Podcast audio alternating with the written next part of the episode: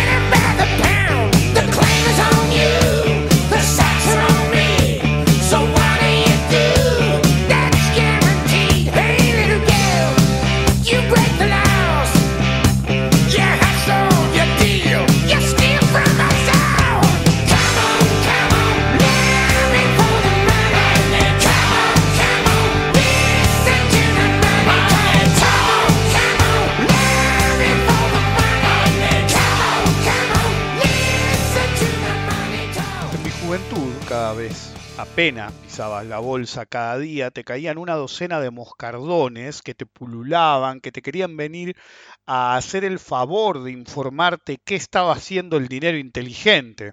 Incluso si el eh, de turno que te tocaba había entrado delante tuyo segundos antes, ya creía que porque había entrado segundos antes, ya creía estar mejor informado que vos, porque si hay dos sofismas bursátiles más explotados en todo el mundo, en particular en, países chicos, mercados chicos, más que ningún otro, eh, para intentar, intentar generar rumores que muevan al mercado, estos son el dinero inteligente y su primo, las manos grandes, o sus primas, si lo prefieren, las manos grandes.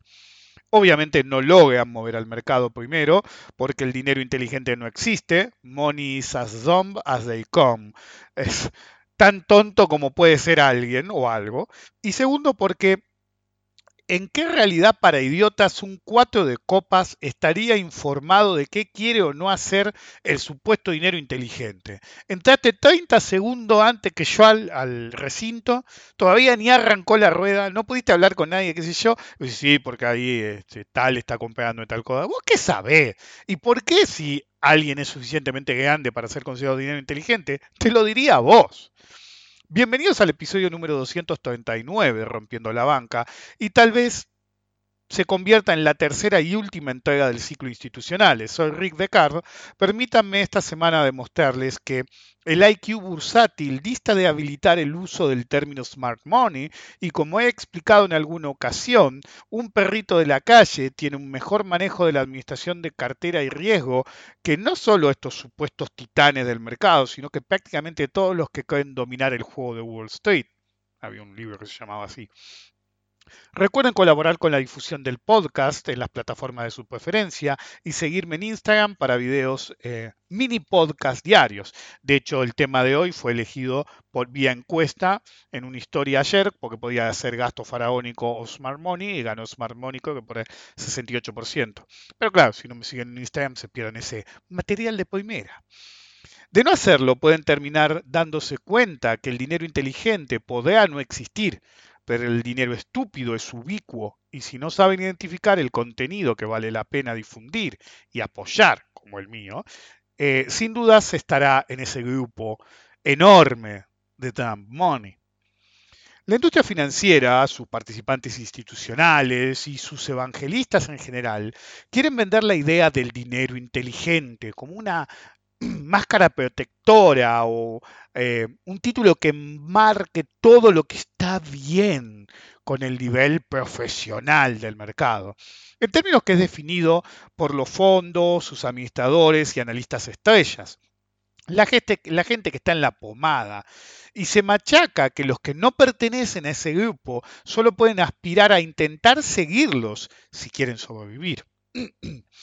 Si bien la información es poder, muchas veces, o más bien siempre, se le intenta atribuir a los más poderosos tener información extra diferencial que les da una ventaja extrema sobre el resto de los mortales. No necesariamente es acerca de tener información privilegiada, que muchos insinúan que sí, sino más bien una mitología en la que los administradores de fondos, eh, administradores profesionales de dinero y los opinólogos en general, con una exposición más mediática por lo menos, son inversores inteligentes y que todos los demás somos idiotas. Porque si no lo fuéramos, estaríamos en el grupo de inteligentes.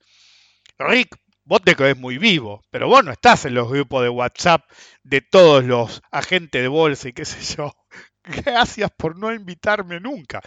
De hecho, hay un conocido perrito, por decirle de algún modo, aunque es insultar a los pobres perritos, em, que una vez, no sé cómo consiguió mi número de teléfono, me incluyó en un grupo de alto perfil de gente de la pomada. Eh, primero me dio curiosidad, me acuerdo. Los silencié porque eran tremendos. Pero creo que duré cuatro días, ¿sí? O tres, o dos. Me acuerdo, me ya existía, me invitaron, me voy, vuelvo, agarro el celular, 400 mensajes. Puta que te parió, 400 mensajes. Al rato, miro nuevo el celular, 2000 mensajes. Había pasado una hora, era de noche. Agarré, entré para que me, me plantara todo, ni miré, entré para que me plantara todo, apagué las notificaciones, me iban a dejar sin batería, básicamente. Y dije, bueno, mañana miro a ver de qué carajo hablan. Me levanto al día siguiente, 4.000 mensajes. Flaco. Miré un poco y no sé, galpones de turno, datos, rumores, lo que estaba haciendo el dinero inteligente, obviamente, las manos grandes y todas esas pelotudeces y me fui al carajo. Gracias por invitarme, no me vuelvan a invitar. No hay nada más lejos de la realidad, por lo menos de la realidad bursátil, aunque todo grupo de opinólogos actúa igual. Muchas veces un inversor minorista es el verdadero dinero inteligente, mientras que los institucionales son el dinero idiota, en su ridícula creencia de que su poder de fuego puro, por así llamarlo, es tal que volverá relevante a cualquier activo basura solo porque ellos participan y lo eligieron. Le dieron su bendición. Bendición anal en todo caso. Obviamente después de entrar como en cualquier galpón que elijan, como no se va a comportar como esperan, nunca pasa, empiezan un proceso de evangelización, eso ya lo he explicado, con los actores de reparto minoristas de siempre que se creen en la pomada, hasta el mínimo opinólogo que trata de pertenecer, y eso siempre en el medio, usando la narrativa del dinero inteligente y un par de latiguillos personalizados para tal caso. Ciertamente este grupejo tiene una ventaja crucial, una mayor capacidad de supervivencia, dado que la guita que pierden con su boludece, no porque tengan mucha guita, es porque que manejan mucha guita, aunque no sea de ellas, sino que la guita que pierden, ¿sí? con sus boludeces, siempre es de algún boludo que se cree eh, sus patañas. Le crees las patañas al gran administrador de fondo, le das tu guita y después cuando la hunden, te hunden a vos. Ellos no, ellos sobreviven.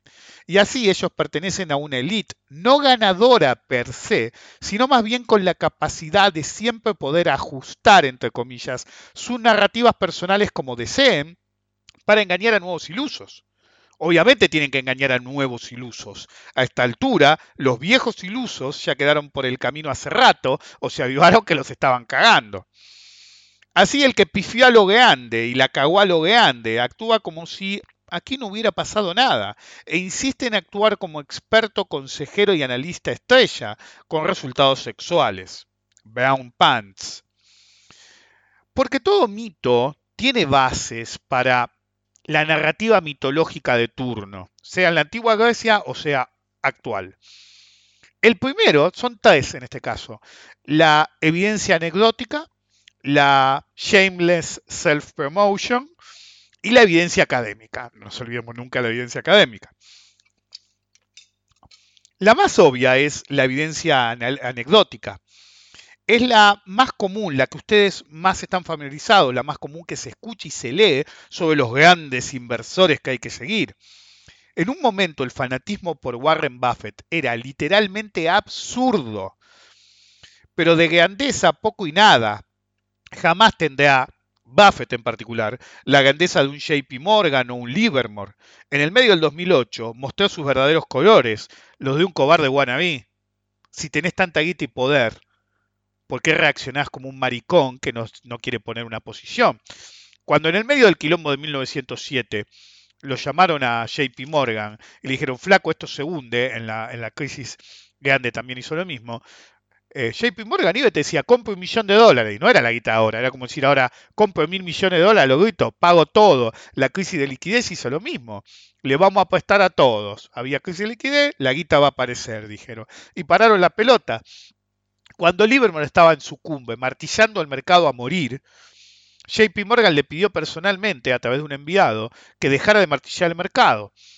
Eh, como, dijo, eh, como en, escribió Livermore en sus memorias, él en realidad ya estaba cerrando, pero en un momento se lo consideró el tipo que podía hundir o levantar al mercado. Y reaccionó como era, es decir, cuando, Liber, cuando JP Morgan le dice eso, Livermore estuvo consciente que si martillaba un poco más el mercado, quebraba al país. Pero él ya había hecho su trade y básicamente hizo lo que había que hacer. Entonces, esos son los titanes. Tipos que fueron tan cortagargantas como cualquier otro en este negocio. Pero cuando las papas quemaban y dependía marginal o no marginalmente de ellos, hicieron algo. Cuando a Warren Buffett se le acercaron en el 2008 del gobierno norteamericano a ver si les daba una mano para tratar de parar la pelota, Warren Buffett dijo, arréglense. Entonces, no sos el titán que querés hacer caer, sos un maraca más con una billetera más grande. Pero como siempre he dicho, los casos superestelares siempre van a estar primero, sin más evidentes, a fuerza de una pura estadística. Siempre les digo, siempre, a fuerza pura de estadística, algún nombre siempre va a destacar. Millones entran en el mercado todos los años. Por pura probabilidad, algunos lo lograrán sobrevivir como mínimo, incluso si son ignorantes totales, mientras la mayoría muere. A veces es diferente, ¿sí?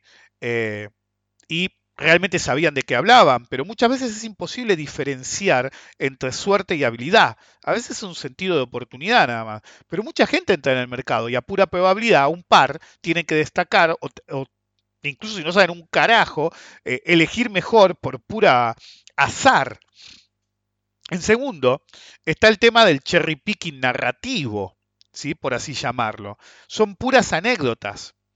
Pocas veces se revisan los verdaderos retornos de estos mega genios. Y mucho más importante, no se revisa el maximum drawdown y cómo se operó, cuál era la idea inherente. Si simplemente aguantó, es un muerto más que dista de ser experto, que de hecho es la técnica de Buffett, compro y aguanto. Buffett y en los 60 American Express, el tipo era 1985 y te seguía hablando de American Express. Flaco, ese toy lo metiste hace 25 años, ¿no tenés una noticia nueva? Yo a veces uso trades viejos míos porque explico algo, pero no me van a glorio solamente de ese. Si no metiste ningún trade de los 60, sos un tomuer. ¿Ok? Es así. Ah, después no nos olvidemos, Coca-Cola y los dividendos que me pagan. Who gives a fuck? La compraste hace 30 años, me alegro por vos. ¿Qué has hecho por mí últimamente, pelotudo? Soros y la Libra, ¿sí? Te la cuentan a morir. Soros, Soros, y sí, Soros, la Libra. Fue en la década del 80, hermano. ¿Qué? ¿No hizo nada más Soros? No, no hizo nada más. Cada fucking call de Soros desde ese momento ha sido un desastre. Buffett vendiendo Boeing en el mínimo hace poco como un pelotudo, destruyéndola al entrar en pánico como cualquier hijo de vecino, Dalio Trash, que hablé la otra vez en Instagram, o Soros, no nos olvidemos de Soros, antes de lo de la Libra, trató de hacer algo parecido, operaba mucho en Japón, y un trade particular fue su catastrófica apuesta contra la burbuja del Nikkei en los 80, que le quedaban años de existencia. Lo mataron. Esas raramente las escucharán. La narrativa selectiva es algo tremendo.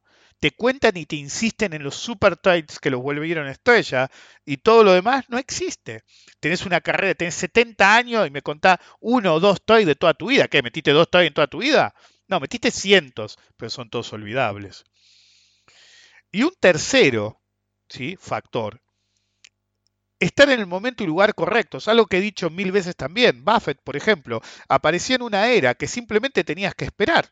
Comprabas cualquier pelotudez y tenías que esperar para que se te diera. Un régimen de, régimen de volatilidad hiperestable, una tendencia clarísima y una... eh, ¿Qué sé yo? No podía salir mal. Y a pesar de eso, mucha gente sí le salió mal. Y una vez que te haces la fama, como dicen, hazte la fama y échate a dormir. Pero el sentido de estar en el momento correcto, en el tiempo correcto, a pocos en el mercado se le ha dado, como hace el eh, Trash Bond, no, se me fue la palabra. El rey de los bonos basura en los 70, que terminó en una estafa. Madoff a principios de los 80, que terminó en una estafa. Buffett, que se volvió un cuatro de copa porque opera como un nene de... decir, y no es me volví gaga, no, no se volvió gaga. Realmente era un tipo que mientras el mercado fuera indiscutiblemente para arriba, se le daba. Pero si bien él dice que no usa palanca, usa tanta palanca que cuando se hunde un activo lo tiene que salir a matar para salir. Entonces, hazte la fama y échate a dormir, pero claramente no sos dinero inteligente. Sos dinero resiliente.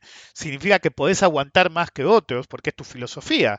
Pero el más aguantador de todos, el que predicó a morir la necesidad de esperar a que se te dé el trade, fue Buffett. Y hace un año mostró sus verdaderos colores. Es un cobarde más. No aguantó la posición. Y después rebotó. De hecho, el que mató a Boeing, y no me acuerdo cuál otra, fue él. Si no, no hubiera bajado tanto. La segunda base del mito ¿sí? es la shameless self-promotion. Todo administrador de fondos quiere tu dinero. Quieren que le pongan la guita en la cuenta y la mantengan ahí. Y para eso debe llamar la atención de ustedes. El track record, si los resultados, reales o inventados, no son suficientes. Hay un montón de gente con track record mejores incluso. El marketing mediático es clave. En una época la clave era tu biografía épica. Uno de los primeros fue Soros, el alquimista, no sé qué, no, el ese de Pablo Coelho, ¿cómo era? Sí, no me acuerdo si no era la alquimia del dinero, no sé qué verga le había puesto, un bodrio total. Soros, Gates, Bill Gates, Warren Buffett y otros. Una especie de soy mejor que tú y te lo demuestro, o soy el mejor y te lo demuestro. Básicamente eran tadingas viejos. Estos muchachos llevaban consigo, esto no lo digo en joda, estos muchachos, Buffett, eh, Soros, eh, el loco de Jobs, Gates, llevaban consigo a todos lados sus libros todo el tiempo, como cualquier wannabe que escribió un librito, para tratar de colocarlo, ¿viste? Cuando, cuando encontraban a alguien, uy, leíste mi libro y le daban un libro, como si fuera carta de presentación. El producto pasaba a ser no su capacidad, su inteligencia, sino ellos, en una biografía bien cuidada y planeada como una épica. El próximo ganador es eh, Pothead, que ya dijo que va a ser su épica biografía, y una nueva generación de cabeza de termo va a agarrar eso como si fuera la puta Biblia. Para cuando se den cuenta, ahora están fanatizados, porque a pura probabilidad y estadística también, la gente se empieza a enamorar de un jeropa que anda dando vuelta. Y es cool seguir al jeropa. Entonces te va a agarrar y va a escribir una épica que básicamente descubrió América él, si, lo, no lo paran un poco.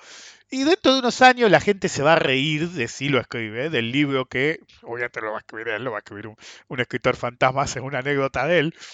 Eh, y un día va a decir, ¿te acordás cuando todos los boludos estaban atrás de Pothead? Como lo hacían con José Apple, cuando lo hacían con... Es así. Ahora, antes idolatraban a Bill Gates y ahora dicen que Bill Gates te quiere poner un enema de chips en el ojete para, para leer tus correos electrónicos. No se puede caer. En cualquier caso, seguro que la biografía de Pothead va a ser bien cuidada y épica también. en una época, algunos pelotudos creían que sabían de mercado porque habían leído la biografía de Buffett. No lo digo en joda. Me acuerdo de pseudogurú de mercado diciéndole a sus seguidores, si querés aprender de mercado, léete la biografía de Buffett. ¿Qué podés sacar de operar el mercado de una biografía hecha para hacerte ver cool ahí? Es como Simmons, el del fondo Renaissance, que es re falopa ese fondo, porque solamente ponen los retornos, no dicen que ah, no dicen carajo, y que dice, ah, no, viste, me acuerdo cuando salió la biografía, leí un poco y dije, no sé, no me acuerdo si era la que le hablaba de una pizza, qué sé yo, y dije, esto no es para mí, y lo dejé de leer. y decía, no, no. El biógrafo adelante de él decía, no, él me dijo que no, que no iba a aceptar que escribiera un libro de él, que no iba a aceptar, que no iba a dar entrevista. Estaba sentado al lado de él. Es decir, contate otra, hermano. En cualquier caso, ahora con que saben de mercado porque vieron The Big Short o El Bobo de Wall Street, y si viste Wall Street 1 y 2, ¡puf! ¡ay Dios! Tenés un máster, hermano, un máster en pelotudeces. Es una puta película.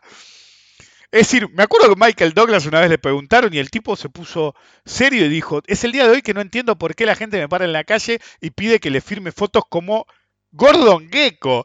Y le di, el tipo decía, en la calle le digo, pero es un estafador, un delincuente. decía. Pero bueno, finalmente, los papers académicos, nuestro tercer ítem. Si está en un paper debe ser verdad, ¿no? Pues no. El sesgo cognitivo todo lo puede, overfitting, optimization, cherry picking y la temible letra chica. Número 1. Los resultados pasados no son garantías de retornos futuros. Número 2. No incluimos costos transaccionales. Así, 30, 40, 50, 60 páginas de cómo le gana, decir, se suda, de cómo le gana al mercado el dinero inteligente, quedan destruidos por dos renglones casi invisibles que nadie mira después de los pies de página. En cualquier caso, este grupejo de inversores inteligentes actúa igual, actúa igual en todo el mundo, forma una especie de mafia que se fogonea y publicita entre ellos. Son todos amigos. ¿sí? Desde los de alto perfil no se mezclan. ¿ok? Te lo de alto perfil, lo de medio perfil, lo de... y llegan después los opinólogos mediáticos de diferentes grados. Todo bien estratificado, todo bien rancio. cada grupo forma una especie de mafia que se fogonea y publicita entre ellos, son todos amigos, el que no es del grupo es un ignorante, solo por no ser del grupo, y jamás se y ellos los iluminados. Bill Gates fue y convenció a, a Buffett de, no sé, del inodoro, está obsesionado con los inodoros, qué sé yo. puede ser útil o no, y de las vacunas, bueno, eso es un poco mejor. Y cuando Besos dijo que se iba a retirar, Bill Gates enseguida se puso a hablar con él para que participara de sus pelotudeces. Son todos amigos en diferentes niveles y estratos sociales. Pepinolandia en Argentina no es excepción, sino regla. Pifiaron una y otra puta vez, en las pasos la cagaron mal, pero siguen opinando como si no hubiera sucedido. Porque si ellos salen con una gran idea de trading y no sale, hay que esperar, flaco. Le tenés que dar tiempo a la maduración de la inversión. Esto no es para manos débiles. Y si sigue sin funcionar al punto de, ad- de necesitar admitir el fracaso, nunca se admitirá el fracaso, jamás. La culpa no es de ellos. Para nada. No es que ellos sean ignorantes, no, para nada. No es que no la ven ni cuadrada, no, para nada. Sino que apelan a otro mito. La culpa es del inversor poco sofisticado, el dinero idiota, esos nabos que no entienden cómo es esto, no entienden que había que aguantar, que había que poner el pecho a las balas, aguantar los trapos. Parece que entendieron al revés las definiciones de idiota e inteligente esta gente. No me extraña. Not the greatest cook in the jar.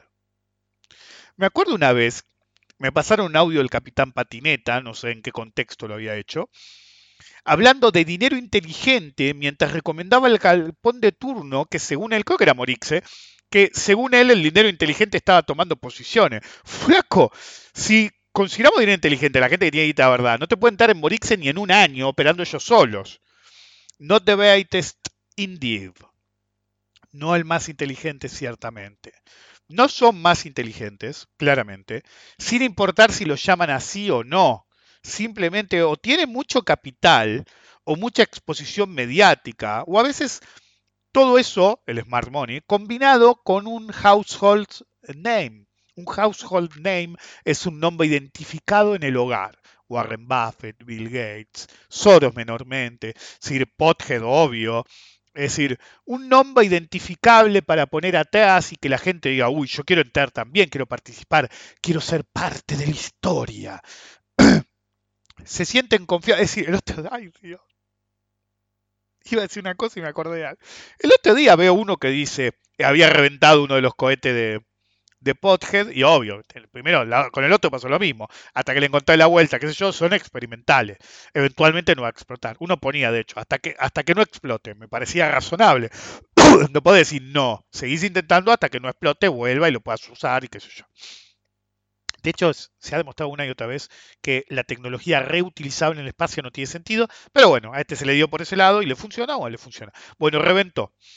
Y de golpe veo a otro que dice, estamos viendo historia. Sí, la nave aterrizó, pero explotó, hermano. Estamos viendo historia algún día, y no sé, una diatriba de por qué estamos viviendo un, momento histórico. Y digo, ¿qué te dedicas a la industria espacial? Me fijo DJ. 40 seguidores. Vieron cómo es Twitter. Te y podés encontrar a un tipo con mil millones de seguidores o con 10 seguidores. El tipo era un DJ wannabe y de- hablaba del momento histórico en la conquista del espacio vía Pothead. No, flaco, sos otro boludito fanboy de Pothead. ¿Ok? Es como decíamos en una época, las nenas que eran fanáticas de las Spice Girls cuando eran chicas van a renegar de los Spice Girls, disculpen la, eh, la analogía, como Pedro de Jesús esa noche, ¿ok? Va, no, yo no, pero hay una foto con, con, Posh Spice. No, jamás, yo nunca, te dicen a mí. Se sienten confiados en su tamaño, pero suele jugarles en contra, dada la mal ubicada autoconfianza que se tienen. No sé bien cómo ponerlo en castellano. Misplaced confidence sería en inglés. Esa falsa autoconfianza o mal ubicada autoconfianza que les provoca esa eh, sensación de invincibilidad. Un profesional actúa de la misma manera, opere por 100 o opere por un millón. Lo he dicho un millón de veces. Un profesional actúa siempre con humildad ante el mercado. Jamás se cree una elite. Un profesional de verdad, si te están haciendo un movimiento short, peleas en los colchones. Michael. Eh, no, ay, vendo short shorts, me fabrico un lanzallamas. Sos un pelotudo. Y a la gente estamos en una civilización que esas pelotudes se le hacen caer de risa. Hey, a mí me haría caer de risa. Me acuerdo que un día dije, me debería fabricar un lanzallamas, literal. Y un chico conocido me dijo, ya lo hizo Pothead. ¿Cómo que lo hizo? Pues ni me había enterado que realmente tenía un lanzallamas tipo Hans Scorpio. Pero bueno, me la ganó. Eh, Pero la idea fue de Hans Scorpio, de hecho. El profesional ante el mercado jamás se cree una elite, ni nadie especial. El mercado tiene una forma muy especial y brutal de ubicar al que se cree o los que se creen de una elite. A Pothead se lo hizo una y otra vez. Pero claro, a él no le importa. Reactiva el hype y él tendrá acciones de la compañía, pero de donde saca más guita es cuando se activan los tiers en el que le tiene que dar superbonos por un auto que no genera ganancias. Algún día la generará o las está generando recién ahora. El único logro de Pothead, que no es menor, es que empujó a la industria automotriz a hacer autos que podían hacer hace años y podían hacerlos mejor que Pothead, pero no querían porque atentaba contra su industria y sus industrias asociadas, no porque no pudieran. Entonces, el único, lo único positivo de Pothead es que desde el outsider empujó a las automotrices a un juego que después no va a poder aguantar, pero aunque sea las puso en movimiento, con la industria espacial es la misma. pero ya hablaré de eso. Pero actualmente, para embarrar más la cancha, hay un cambio de actitud más embarrada que nunca esta cancha. Antes se buscaba anticipar o seguir al dinero inteligente. Vos tenés que saber qué hacen los grandes. ¿eh? Actualmente hay una glorificación del dumb money, del dinero idiota y del inversor ignorante. Un tipo de persona que muchas veces busca más la fama que el dinero. Y sino de hacer un Homero Simpson. Un Homero Simpson, ¿se acuerdan? Es decir, triunfar a pesar de la propia estupidez, a pura long shot, a puro hecho improbable. Buscar enfrentarse al supuesto dinero inteligente haciendo lo opuesto es una gesta futil, les puede salir de vez en cuando, pero tiene las probabilidades en contra. Sí, hay fortaleza en los grupos, pero solo si pueden organizarse fácilmente, y eso es más que difícil, y tienen que sumarle los horizontes temporales dispares, de una multitud de gente que tiene multitud de objetivos. El dinero inteligente no existe. Podés ser un boludo pobre o un boludo rico, pero tus millones no te harán inteligente si sos un boludo, seguirás siéndolo. Considerar a alguien dinero inteligente por una visión exitista asociada al accionar de los millonarios, bajo el argumento de por algo son millonarios, es ridículo.